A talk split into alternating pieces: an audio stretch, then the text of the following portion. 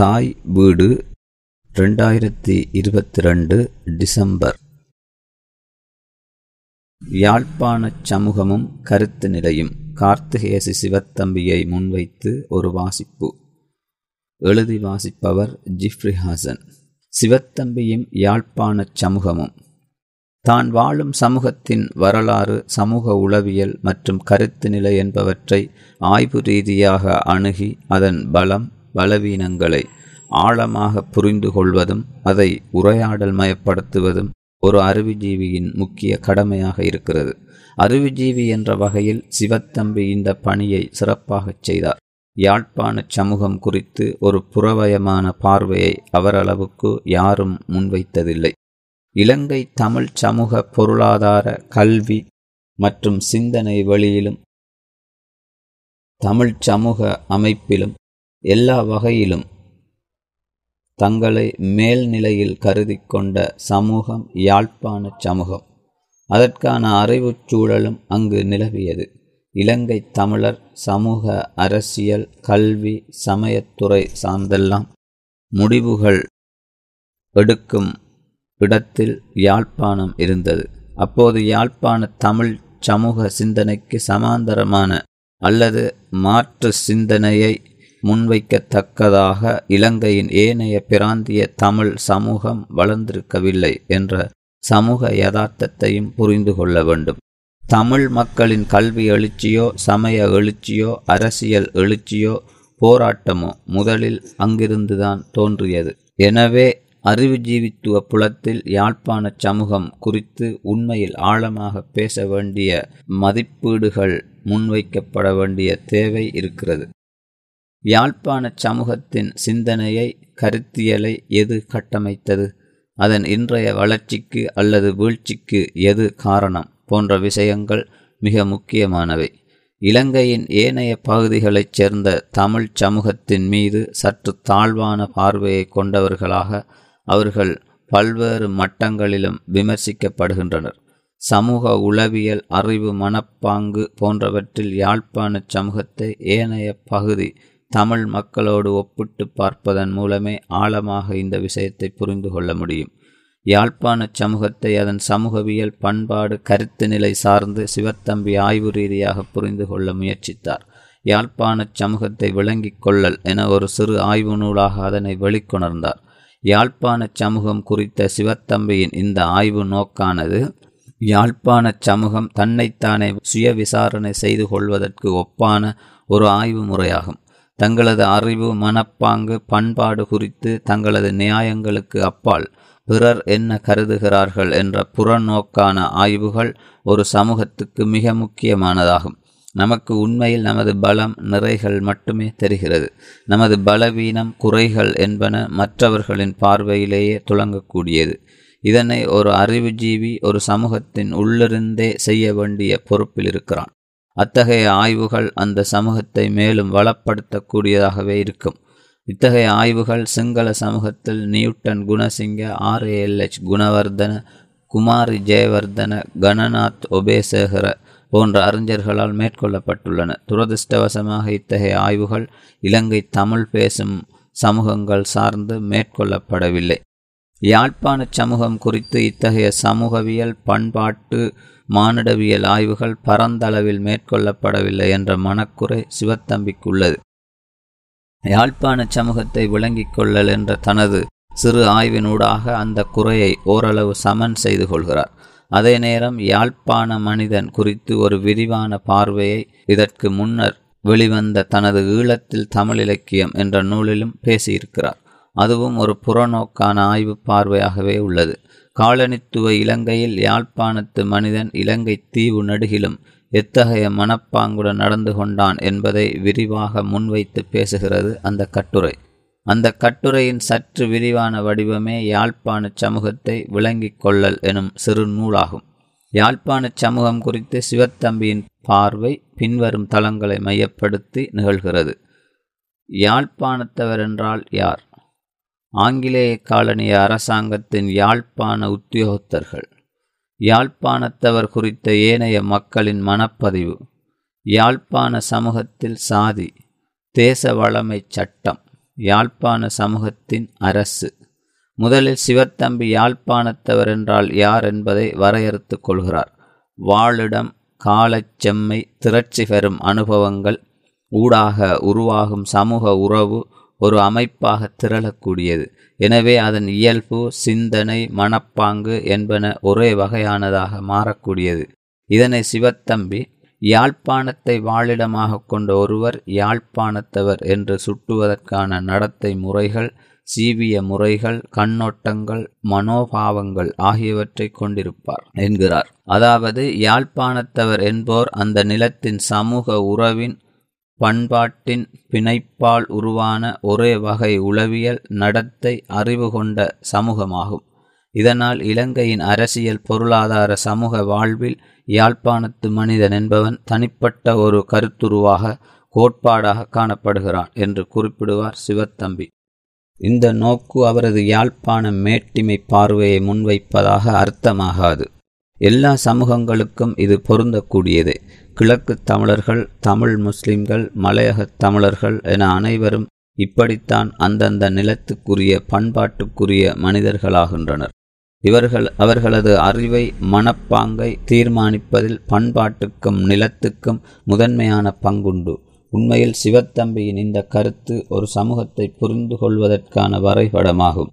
அவரது யாழ்ப்பாண சமூகத்தினது மட்டுமன்றி உலகின் எல்லா சமூகங்களினது மனப்பாங்கையும் நடத்தையையும் சமூக ஒழுங்கையும் புரிந்து கொள்வதற்கு இதுவே வரைபடமாகும்.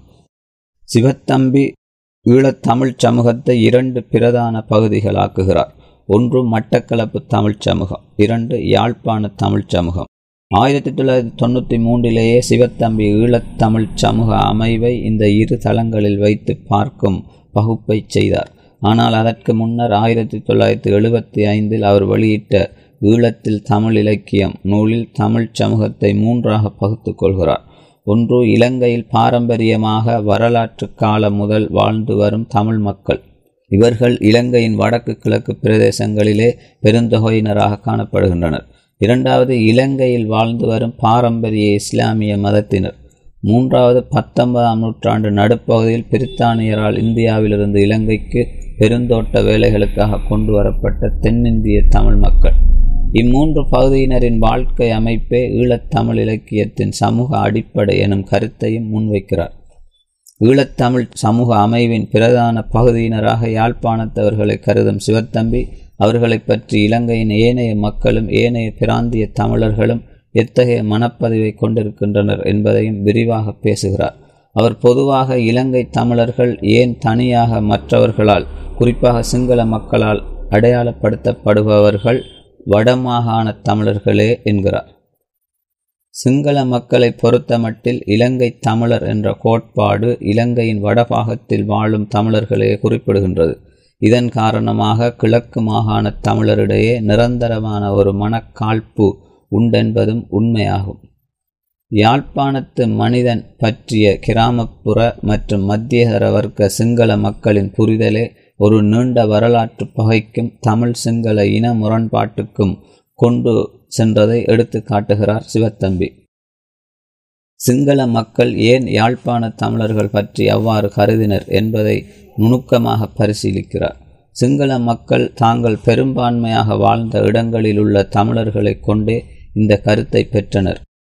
மொழியால் நடையுடை பாவனைகளால் முயற்சி நெறிகளால் வேறுபட்ட இத்தமிழரை சிங்கள மக்கள் சுலபமாக இனங்கண்டு கொண்டனர். இப்படி சிங்கள மக்கள் அறிந்த யாழ்ப்பாணத்தார் என சிவத்தம்பி இரண்டு தரப்பாரை சொல்வார். ஒன்று சிங்கள பிரதேசங்களில் வியாபாரம் செய்யும் யாழ்ப்பாண வியாபாரிகள். ரெண்டு சிங்கள பகுதிகளில் கடமையாற்றும் அரசாங்க உத்தியோகத்தர்கள். இந்த இருசாராரின் நடத்தை மனப்பாங்குகளை கொண்டே யாழ்ப்பாண தமிழர் பற்றிய மனப்பதிவை சிங்கள மக்கள் வளர்த்து கொண்டனர் என்கிறார் சிவத்தம்பி. ஆங்கிலேய அரசாங்கத்தின் இந்த யாழ்ப்பாண உத்தியோகத்தர்கள் உயர்நிலை அதிகாரிகளாக மட்டுமன்றி பொதுமக்களுடன் தொடர்பு கொள்ள வேண்டிய நடுநிலை அதிகாரிகளாகவும் சிங்கள மக்கள் மத்தியில் பணியாற்றினர்.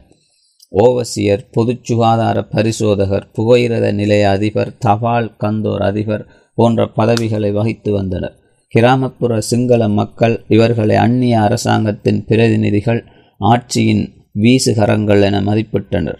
பதவி நிலை காரணமாக மாத்திரமல்லாது பதவியை வகித்தவர்கள் தாம் அரசாங்கத்தின் கீழ்ப்படியுள்ள ஊழியர்கள் என்ற எண்ணம் காரணமாக தமது பதவி அதிகாரங்களை கையாண்ட முறையும் அவ்வதிகாரங்களால் தமது சொந்த நிலையை முன்னேற்றிக் கொண்ட முறையும் இவர்களை மேலும் அம்மக்களிடமிருந்து அகல பிரித்தது என்று எழுதுகிறார் சிவத்தம்பி. இந்த உத்தியோகத்தர்களின் மொழி மதம் கண்ணோட்டங்கள் போன்றனவும் அந்த கிராமிய சிங்கள மக்களின் வாழ்வியலோடு இணைந்து செல்ல முடியாமல் அவர்களை தடுத்துவிட்டது என்கிறார். அதே நேரம் ஆங்கிலேய ஆட்சியில் உத்தியோகம் பெறுவதற்கு வேண்டிய ஆங்கில கல்வி வசதி யாழ்ப்பாண தமிழர்களுக்கு நன்கு வாய்த்திருந்தமை சிங்கள மத்திய வகுப்பாரிடம் தமிழர்கள் மீதான ஒரு விரோத உணர்வை வளர்த்தது. சிங்கள மத்திய வகுப்பாருக்கும் தமிழ் உத்தியோகத்தர்களுக்கும் இடையில் ஆங்கிலம் ஒரு இணைப்பு மொழியாக இருந்தாலும் பண்பாட்டு வேறுபாடு ஒரு பிரிகோடாக இருந்தது. ஆங்கிலேயர் அறிமுகம் செய்த இனவாரி பிரதிநிதித்துவ முறையும் இனவாத கோஷத்தை வளர்த்து இறுதியில் சிங்கள மக்களையும் தமிழ் மக்களையும் பிரித்தது. ஆங்கில கோமாட்கே தாமென்றும் மீளாவாளாய் அவர் தம் கொய்மலர் சேவடியினையை குறுகி நின்று கொண்டு அந்த பலத்தால் நாம் ஆர்க்கும் குடியல்லோம் சிங்கள மக்களை அஞ்சோம் என்ற ஏகாதிபத்திய தாசானுதாச நோக்கு தமிழ் உத்தியோகத்தர்களை சிங்களவரிடமிருந்து பிரித்தது. என ஈழத்தில் தமிழ் இலக்கியம் எனும் புத்தகத்தில் சிவத்தம்பி குறிப்பிடுகிறார். இந்த நிலைமையினை மேலும் தெளிவாக விளக்கி கூறும் சிவத்தம்பி படிப்படியாக வளர்ந்து வந்த இருபக்க அரசியல் கோரிக்கைகளும் கோஷங்களும் சிங்கள மக்களின் சந்தேகங்களும் இரு இனங்களையும் நிரந்தரமாக பிரித்தன எனச் சொல்கிறார். மேலும் அவர் யாழ்ப்பாண மனிதன் குறித்து இலங்கையின் ஏனைய தமிழ் மக்கள் கொண்டிருந்த மனப்பதிவுகளையும் பதிவு செய்கிறார். இதில் முதன்மையாக முஸ்லிம்களுக்கும் யாழ்ப்பாண மனிதனுக்கும் இடையிலான தொடர்பு குறித்து பேசுகிறார். இலங்கை முஸ்லிம்கள் மொழியால் ஒற்றுமைப்பட்டவர்கள் எனினும் மதத்தால் பண்பாட்டால் வேறுபட்டவர்கள் என்கிறார். முஸ்லிம்கள் இலங்கையில் பறந்து வாழ்ந்தாலும் தென் மேல் மத்திய மாகாணங்களில் வாழும் முஸ்லிம்களே இந்நாட்டின் முஸ்லிம் பகுசன அபிப்பிராயத்தை உருவாக்குபவர்களாகவும் வெளியிடுபவர்களாகவும் உள்ளனர். இந்த பகுதி முஸ்லிம்களுடன் தொடர்பு கொண்டவர்கள் பெரும்பாலும் யாழ்ப்பாண தமிழ் ஆசிரியர்களே. அங்கிருந்த முஸ்லிம் மத்தியகர வர்க்கம் தங்கள் பகுதிகளில் கடமையாற்றிய ஆசிரியர்களை பதச்சோறாக வைத்து யாழ்ப்பாணத்தவர்களை மதிப்பிட்டனர். யாழ்ப்பாணத்தவர்கள் தமது முன்னேற்றத்துக்கு தடையானவர்கள் என்ற கருத்து அங்கே நிலவத் தொடங்கிற்று. இந்த கருத்து உண்மையா பொய்யா என்பதற்கு அப்பால் நிலவியது என்பதே உண்மை என்கிறார் சிவத்தம்பி. அதேபோல் யாழ்ப்பாணத்தவர் பற்றி மலையக தமிழ் மக்கள் கிழக்கு தமிழர்கள் வன்னித் தமிழர்கள் என பலரும் கொண்டிருந்த பார்வைகளை பதிவு செய்கிறார். சிவத்தம்பியின் நோக்கின்படி அனைவரும் எதிர்மறையான பார்வைகளையே கொண்டிருக்கின்றனர். யாழ்ப்பாணத்து மனிதன் குறித்து இந்த மக்கள் கொண்டிருந்த கருத்து நிலைகள் எவ்வளவு தூரம் உண்மையானவை பொதுமைப்படுத்தத்தக்கவை என்பது தொடர்பில் சிவத்தம்பிக்கும் சந்தேகங்கள் இருக்கின்றன. ஆனால் அவை சமூக மட்டங்களில் நிலவிய கருத்துகள் என்றளவில் தான் பதிவு செய்திருக்கிறார். எனினும் எத்தகைய சந்தர்ப்பங்களிலும் யாழ்ப்பாண மனிதன் மற்ற மக்களோடு இணைந்து செல்வதை விரும்பியவன் இல்லை என்பதை மிக நுணுக்கமாக வரலாற்று ஆதாரங்களோடு சிவத்தம்பி முன்வைத்து கொண்டே செல்கிறார். சிவத்தம்பியின் இந்த நோக்கானது யாழ்ப்பாண சமூகம் குறித்து உள்ளிருந்து மேற்கொள்ளப்பட்ட ஓர் ஆய்வு நோக்காகும். ஒரு பெரும் முரண்பாட்டுக்கு தூபமிட்டதில் நமது தரப்பிலிருந்து நிகழ்ந்துவிட்ட தவறுகளை பற்றிய ஓர் அறிவுஜீவியின் மனச்சாட்சியுடன் கூடிய உசாவலாகும். இத்தகைய பார்வைகள் முன்வைக்கப்பட்டு அதற்கான உரிய அங்கீகாரங்களும் சமூக மட்டத்தில் கிடைக்கும்போது அது சமூக முன்னேற்றத்துக்கு வழிகோலக்கூடியது என்பது மிக யதார்த்தமானதாகும். தேச வளமை சட்டம் உலக வரலாற்றில் மொழி மதம் பண்பாடு சமூக வழக்குகள் இலக்கியம் போன்றவற்றை தோற்றுவித்த சமூகங்களை முன்னணி சமூகங்களாக வரலாற்றில் வாழ்பவையாக அறிவு சமூகமாக கொள்ளலாம்.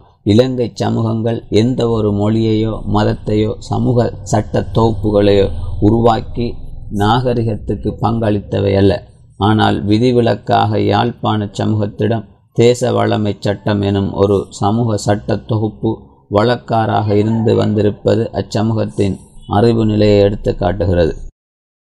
யாழ்ப்பாண சமூகம் என்று திட்டவட்டமாக குறிப்பிடத்தக்க ஒரு குழுமம் உண்டு என்பதற்கான பிரதான சான்று இந்த சமூகத்தினரிடையே வழக்கிலுள்ள தேச வளமை எனும் சட்டத் தொகுதியாகும் என்று எழுதுகிறார் சிவத்தம்பி. யாழ்ப்பாண சமூகத்தால் உருவாக்கப்பட்டு சமூக ரீதியாக பின்பற்றப்பட்டு வந்த இந்த சட்டமானது ஒல்லாந்தரது ஆட்சி காலத்தில் தொகுக்கப்பட்டன. அதனை அடிப்படையாக கொண்டே அங்கு நீதி பரிபாலனம் இடம்பெற்றது.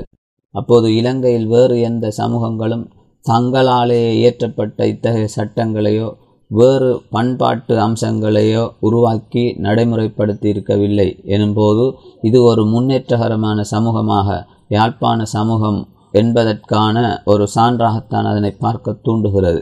இந்த சட்டத்தோப்பு சொத்துரிமையும் பேரும் சுவீகாரம் செய்தல் காணி தோட்டம் நன்கொடை வீடுகள் அடைவுகள் வாடகை கொள்வனவு விற்பனை ஆண் பெண் அடிமை முறை வட்டிக்கடன் என ஏழு அத்தியாயங்களில் யாழ்ப்பாண சமூக சட்டத்தை விளக்குகின்றன. அவை பிரதானமாக யாழ்ப்பாண சமூகத்தின் சமூக கட்டுமானங்கள் பொருளாதார அடிப்படைகள் என்பவற்றை பிரதிபலிக்கக்கூடியதாக சமூக நியாயாதிக்கத்துக்கான ஒரு ஏற்பாடு என கணிக்கக்கூடிய தன்மையை கொண்டிருந்தது. இச்சட்ட தொகுப்பானது சமூகத்தின் அடித்தளத்திலிருந்த பிற்படுத்தப்பட்ட சாதியினரின் விவகாரங்கள் குறித்தும் கவனம் கொண்டிருந்தது என்பது இன்னொரு கவனிக்கத்தக்க அம்சமாகும். அடிமை குடிமைகளை அவர்களின் கட்டிலிருந்து விடுவித்தல் என்றொரு ஏற்பாடும் இந்த சட்டத்தொகுப்பில் உள்ளது. பொதுவாக சட்டத் தொகுப்பை பார்க்கும்போது ஒரு நாகரிகமடைந்த சமூகத்தின் கண்டுபிடிப்பாகவே இதனை பார்க்கலாம். யாழ்ப்பாண சமூகத்தின் ஓர் அறிவு கொடையாகவே இதனை பார்ப்பதில் எனக்கு எந்த தயக்கமும் இல்லை. இதற்கு இணையான ஒரு புராதன சமூக கண்டுபிடிப்பு இலங்கையின் வேறு எங்கிலும் நிகழவில்லை என்பதையும் நாம் புரிந்து கொள்ள வேண்டும். யாழ்ப்பாணத்தின் நிலவுடைமை எத்தகைய அம்சங்களை கொண்டிருந்தது என்பது இந்த உருவாக்கத்தின் மூலம் தெளிவாகின்றது என்றொரு அவதானத்தை சிவத்தம்பி இது குறித்து பதிவு செய்கிறார். இந்த தேச வளமை சட்டத்திலிருந்து யாழ்ப்பாண சமூகத்தின் இயல்புகளை புரிந்து கொள்ளவும் முடிகிறது. அவரை பொறுத்தவரை யாழ்ப்பாண சமூகம் தனியார் சொத்துரிமையை அடிப்படையாக கொண்ட சமூகமாகும். அத்தோடு அதிகார படிநிலையை கொண்ட சமூகமாகும். இந்த படிநிலை என்பது சாதி அமைப்பை அடித்தளமாக கொண்டது. ஆரம்பத்தில் சாதியே சகல உறவுகளையும் நிர்ணயிக்கின்ற ஒரு சக்தியாக விளங்கிய ஒரு நிலையிலிருந்தது. இப்பொழுது விவாகத்திலும் சமூக செல்வாக்கு அதிகாரத்திலுமே சாதி முறையின் தொடர்ச்சியை காணலாம். யாழ்ப்பாண சாதியத்தின் கட்டமைப்பை நுண்மையாக ஆராயும் சிவத்தம்பி யாழ்ப்பாண சாதி அமைப்பு எப்படி தமிழக சாதி அமைப்பிலிருந்து வேறுபட்டிருந்தது என்பதையும் விளக்கிச் செல்கிறார். யாழ்ப்பாண சாதி அமைப்பில் சில விசேட பண்புகள் உள்ளன. முதலாவது இங்கு தமிழகத்தில் உள்ளது போன்று பிராமண மேலாண்மை இல்லை. சடங்காசாரமாக நோக்கும் பொழுது பிராமணர்கள் சைவ குருக்கள்மார் முதலிலே வைத்து பேசப்படும் மரபு உண்டெனினும் உண்மையான சமூக அதிகாரம் வெள்ளாளரிடமே உண்டு என சிவத்தம்பி இது பற்றி எழுதுகிறார். சிவத்தம்பியின் கருத்துப்படி சாதிய கட்டமைப்பில் தமிழகத்தில் பிராமணர்கள் அதிகார மேல்நிலையில் இருப்பது போல் யாழ்ப்பாணத்தில் வெள்ளாளர் இருப்பதாக குறிப்பிடுகிறார். வேளாளர் என்போர் சூத்திரரே என கூறும் சிவத்தம்பி சாதிய படிநிலையில் இறுதியில் இருப்பவரே சூத்திரர். இதனால் இந்த இக்கட்டிலிருந்து விடுபடுவதற்காக சூத்திரரை இரு வகையினராக வகுத்து நோக்கும் ஒரு முறை காணப்பட்டதாகச் சொல்கிறார். ஒன்று சட்சூத்திரர் இரண்டாவது அசட்சூத்திரர் சட்சூத்திரர் என்போர் உயர்ந்தோர். இந்த கொள்கையினை யாழ்ப்பாண மட்டத்தில் மிகவும் வற்புறுத்தியவர் ஆறுமுக நாவலர் ஆவார். சிவத்தம்பி அப்படி எழுதுகிறார். சட்சூத்திரர் என்போரை சாதி அமைப்பில் மேலாண்மைப்படுத்துவதற்காக வருண தர்மத்திலேயே இல்லாத ஒரு ஐந்தாவது சாதியாக பஞ்சமர் பற்றி யாழ்ப்பாண சாதி அமைப்பில் அழுத்தம் கொடுக்கப்பட்டதாக சிவத்தம்பி சொல்வார். யாழ்ப்பாண சாதி அமைப்பில் தொழிலே பிரதானமாகிறது. இதனால் இங்கு சாதி நிலைப்பட்ட தொழிற்பிரிப்புக்கு அதிக அழுத்தம் கொடுக்கப்படுவதாக சொல்வார் சிவத்தம்பி. இதனால் இங்கு அடிநிலையினரின் சமூக மேநிலைப்பாடு என்பது பாரம்பரிய தொழிலை கைவிடுவதிலேயே தங்கியுள்ளது என்கிறார். யாழ்ப்பாண சமூகத்தின் இந்த சாதி அமைப்பை மேலும் விளக்குவதற்கு கெனத் டேவிட்டின் கட்டுப்பாடுள்ள சாதிகள் பவுண்ட் காஸ்ட் கட்டுப்பாடற்ற சாதிகள் அன்பவுண்ட் காஸ்ட் என்ற இருபெரும் பிரிப்பினை வைத்து விளக்குகிறார். அதாவது இதன் பொருள் வேளாளரின் மேலாண்மைக்குள் வரும் சாதிகள் கட்டுப்பாடுள்ள சாதிகள். வேளாளரின் மேலாண்மைக்குள் வராதவை கட்டுப்பாடற்ற சாதிகள் எனச் சொல்கிறார் கெனத் டேவிட். சிவத்தம்பியின் நோக்குப்படி இங்கு முன்னர் கட்டுப்பாடு உள்ளவர்களாக இருந்த பல குழுமத்தினர் தங்களை தாங்களே தமது சமூக தலைகளிலிருந்து விடுவித்துக் கொண்டுள்ளனர். இது ஆயிரத்தி எண்ணூற்றி நாற்பத்தி நாலுக்கு முன்னர் நடைபெற்றதாகும். அத்தகையோரை இட்டம் போன இஷ்டம் போல போனவர்கள் என குறிப்பிடும் மரபு உண்டு. யாழ்ப்பாண சமூகத்தின் மற்றொரு பண்பாக சிவத்தம்பி இந்த சமூகத்துக்குள் வலுவாக வேரோடியுள்ள வன்மையான பிரதேசவாதத்தை சுட்டுகிறார். இந்த பிரதேசவாத உணர்வு மிக உக்கிரமாக உள்ள சமூகமாக சிவத்தம்பி யாழ்ப்பாண சமூகத்தை குறிப்பிடுகிறார்.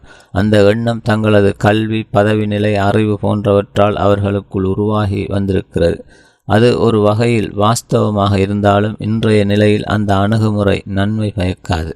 சமூகங்களுக்கு நிலவியல் ரீதியான தன்னுணர்வு அதிகரித்திருக்கும் இந்த சூழலில் சமூக ரீதியாக தாங்கள் எவ்வளவு பின்தங்கி இருந்தாலும் தங்களை மதிக்காதவர்களை புறக்கணித்து நடக்கும் மனநிலையைத்தான் இன்று எல்லா சமூகங்களும் வெளிப்படுத்துகின்றன.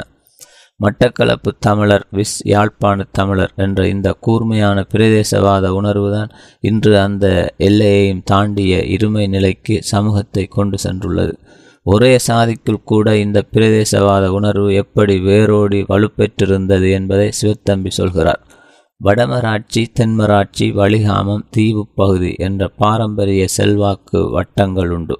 இந்த பிரதேச பாரம்பரிய உணர்வு சாதி முறைமையையும் ஊடறுத்துச் செல்வதுண்டு. உதாரணமாக தீவு பகுதியில் உள்ள பஞ்சமர் தங்களை வடமராட்சியில் உள்ள பஞ்சமரை விடவும் அந்தஸ்து நிலை கூடியோராக நோக்குவது வழக்கம் என்று எழுதுகிறார். இந்த சாதி அமைப்பை கட்டி காக்கும் வகையிலேயே யாழ்ப்பாண சமூகத்தின் பொருளாதார அமைவு விவாகம் குடும்ப அமைப்பு குடியிருப்பு முறை என்பன பேணப்பட்டு வந்ததாக சிவத்தம்பி குறிப்பிடுகிறார். யாழ்ப்பாண சமூகம் தனக்கென்று தனியான அரச ராஜ்யத்தை கொண்டிருந்த சமூகம். இலங்கை வரலாற்றில் தங்களுக்கான அரசை நிறுவியிருந்த தமிழர்கள் யாழ்ப்பாணத்தவரே பதினாலாம் நூற்றாண்டு முதல் ஆயிரத்தி அறுநூற்றி பத்தொன்பதில் போர்த்துக்கேரால் கைப்பற்றப்படும் வரை இந்த ராஜ்யம் நிலவியது. இந்த அரசமைப்பின் தோற்றம் யாழ்ப்பாணத்தை அதன் சமூக தனித்துவங்களுடன் பேண உதவிற்று என்று கூறும் சிவத்தம்பி இந்த அரசமைப்பு எந்த அளவுக்கு ஒருமுகப்படுத்தப்பட்ட அதிகாரத்தை கொண்டிருந்தது என்பது குறித்து தன் சந்தேகங்களை எழுப்பிச் செல்கிறார். அதே நேரம் அங்கு மன்னனை விடவும் வேறு சரப்பார் அடைந்திருந்த முக்கியத்துவத்தையும் எடுத்து காட்டுகிறார். யாழ்ப்பாண வரலாற்று நூல்களின் வழியை நோக்கும்போது யாழ்ப்பாண மன்னர்களுக்கு நிகரான முக்கியத்துவத்தை அங்கு குடியேற்றப்பட்ட முதலிமார் கொண்டிருந்தனர் என்பது அவர் வாதம். நிலவுடைமை சார்ந்த முதலிமாருக்கு இருந்த அதிகாரமே இதற்கான பிரதான காரணமாகும். ஒவ்வொரு பிரதேசத்திலும் அங்கிருந்த முதலிமாரின் குடும்பத்தை அடிப்படையாக கொண்டுதான் சமூகம் ஒழுங்கமைக்கப்பட்டிருந்தது என்கிறார். இலக்கிய படைப்புகள் கூட அவர்களுக்கு இந்த விசேட முக்கியத்துவத்தை கொடுத்திருந்ததை எடுத்து காட்டுகிறார். உதாரணமாக கரவை வேலன் கோவை தண்டிகை கனகராயன் பள்ளு முதலிய நூல்களை சொல்கிறார். யாழ்ப்பாணத்தின் சனக்கண்ணோட்ட நிலையில் யாழ்ப்பாண மன்னர்களிலும் பார்க்க அவ்வப்பிரதேச முதலிமாரே முக்கியம் இடம்பெறுவதை அவதானிக்கலாம். கண்டி மன்னன் சம்பந்தமாக சிங்கள மக்களிடையே நிலவி வந்துள்ள வரலாற்று பிராக்ஞை யாழ்ப்பாண அரசர்கள் பற்றி யாழ்ப்பாண மக்களிடையே நிலவி வரவில்லை என்று எழுதுகிறார் சிவத்தம்பி இன்னும் சொல்லப்போனால் அரசு மன்னன் போன்றவற்றை விடவும் முதலிகளே மக்களால் மதிக்கப்பட்டனர். அரசை விடவும் முதலிமாரே சமூகத்தை தன் கட்டுப்பாட்டில் வைத்திருக்க முயற்சி செய்து வெற்றியும் பெற்றனர். யாழ்ப்பாண ராச்சியத்தின் கடைசி மன்னனையும் வீழ்த்தும் வரை சமூகத்தில் அவர்களின் ஆதிக்கமே மேலோங்கியிருந்தது.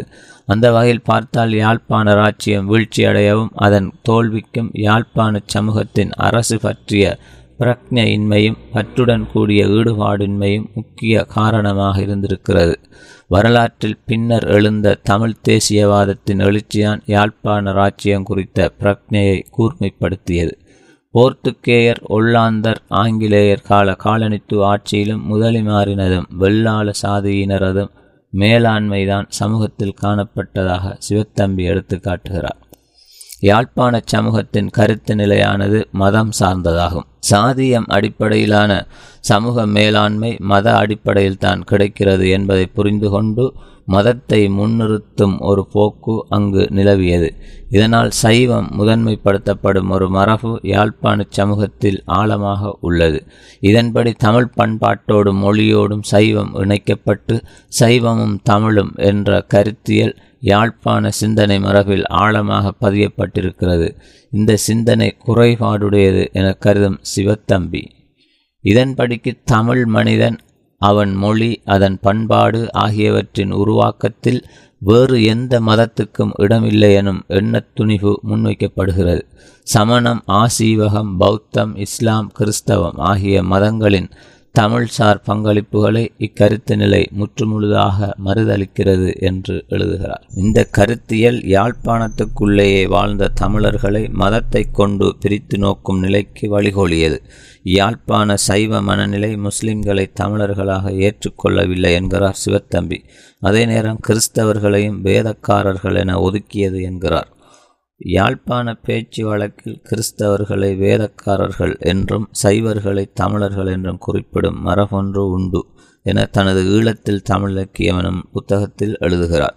அதே நேரம் இந்த சைவமும் தமிழும் என்ற ஆதிக்க கருத்தியல் யாழ்ப்பாண மக்களின் குளுத்தி மடை போன்ற உள்ளூர் நம்பிக்கைகளையும் மறுதளிப்பதாக சொல்கிறார். அந்த வகையில் அதனை ஒரு தூய்மைவாத கருத்து நிலையாக பார்க்கலாம். இஸ்லாமிய சமூகத்துக்குள் மேற்கிளம்பிய அரபு மைய தூய்மைவாத இஸ்லாம் எனும் கருத்தியலை ஒத்த ஒரு கருத்தியலே அது. சிவத்தம்பியின் யாழ்ப்பாண சமூகம் குறித்த ஆய்வு பார்வையும் பகிர்வும் இப்படித்தான் அமைந்திருந்தது. யாழ்ப்பாண சமூகத்தின் பலமும் பலவீனமும் என்ன என்பதை அவரது பார்வை மிக தெளிவாக முன்வைத்தது. எனினும் அவரது பார்வை ஆயிரத்தி தொள்ளாயிரத்தி எழுபத்தஞ்சு மற்றும் ஆயிரத்தி தொள்ளாயிரத்தி தொண்ணூற்றி மூன்று ஆகிய ஆண்டுகளில் அவரால் முன்வைக்கப்பட்டவைதான். இதில் வரலாற்று ரீதியான முன்வைப்புகள் தவிர்ந்து மற்ற சமூகவியல் பண்பாட்டியல் சார்ந்த யாழ்ப்பாண சமூகத்தின் பரிமாணத்தில் இன்று மாற்றங்கள் பல நிகழ்ந்துவிட்டன. அந்த வகையில் சமகால யாழ்ப்பாண சமூகத்தோடு அவரது கருத்துகள் முழுமையாக ஒத்துப்போகும் என்று கருத முடியாது. சிவத்தம்பி முன்வைத்ததைப் போன்று இன்றைய யாழ்ப்பாண சமூகத்தின் சமூகம் பண்பாடு கருத்து நிலை பற்றிய எந்த ஆய்வுகளும் அந்த சமூக வழிக்குள்ளிருந்து புதிதாக வெளிவரவில்லை. சிவத்தம்பிக்கு பின் ஏன் இன்னும் அத்தகைய ஆய்வு பார்வை ஒன்று யாழ்ப்பாணத்து மனிதன் குறித்து முன்வைக்கப்படவில்லை என்ற கேள்வி யாழ்ப்பாண சமூகம் குறித்து அறிந்து கொள்ள ஆர்வம் கொண்ட ஒரு புதிய தலைமுறையின் கேள்வியாக உள்ளது. நன்றி.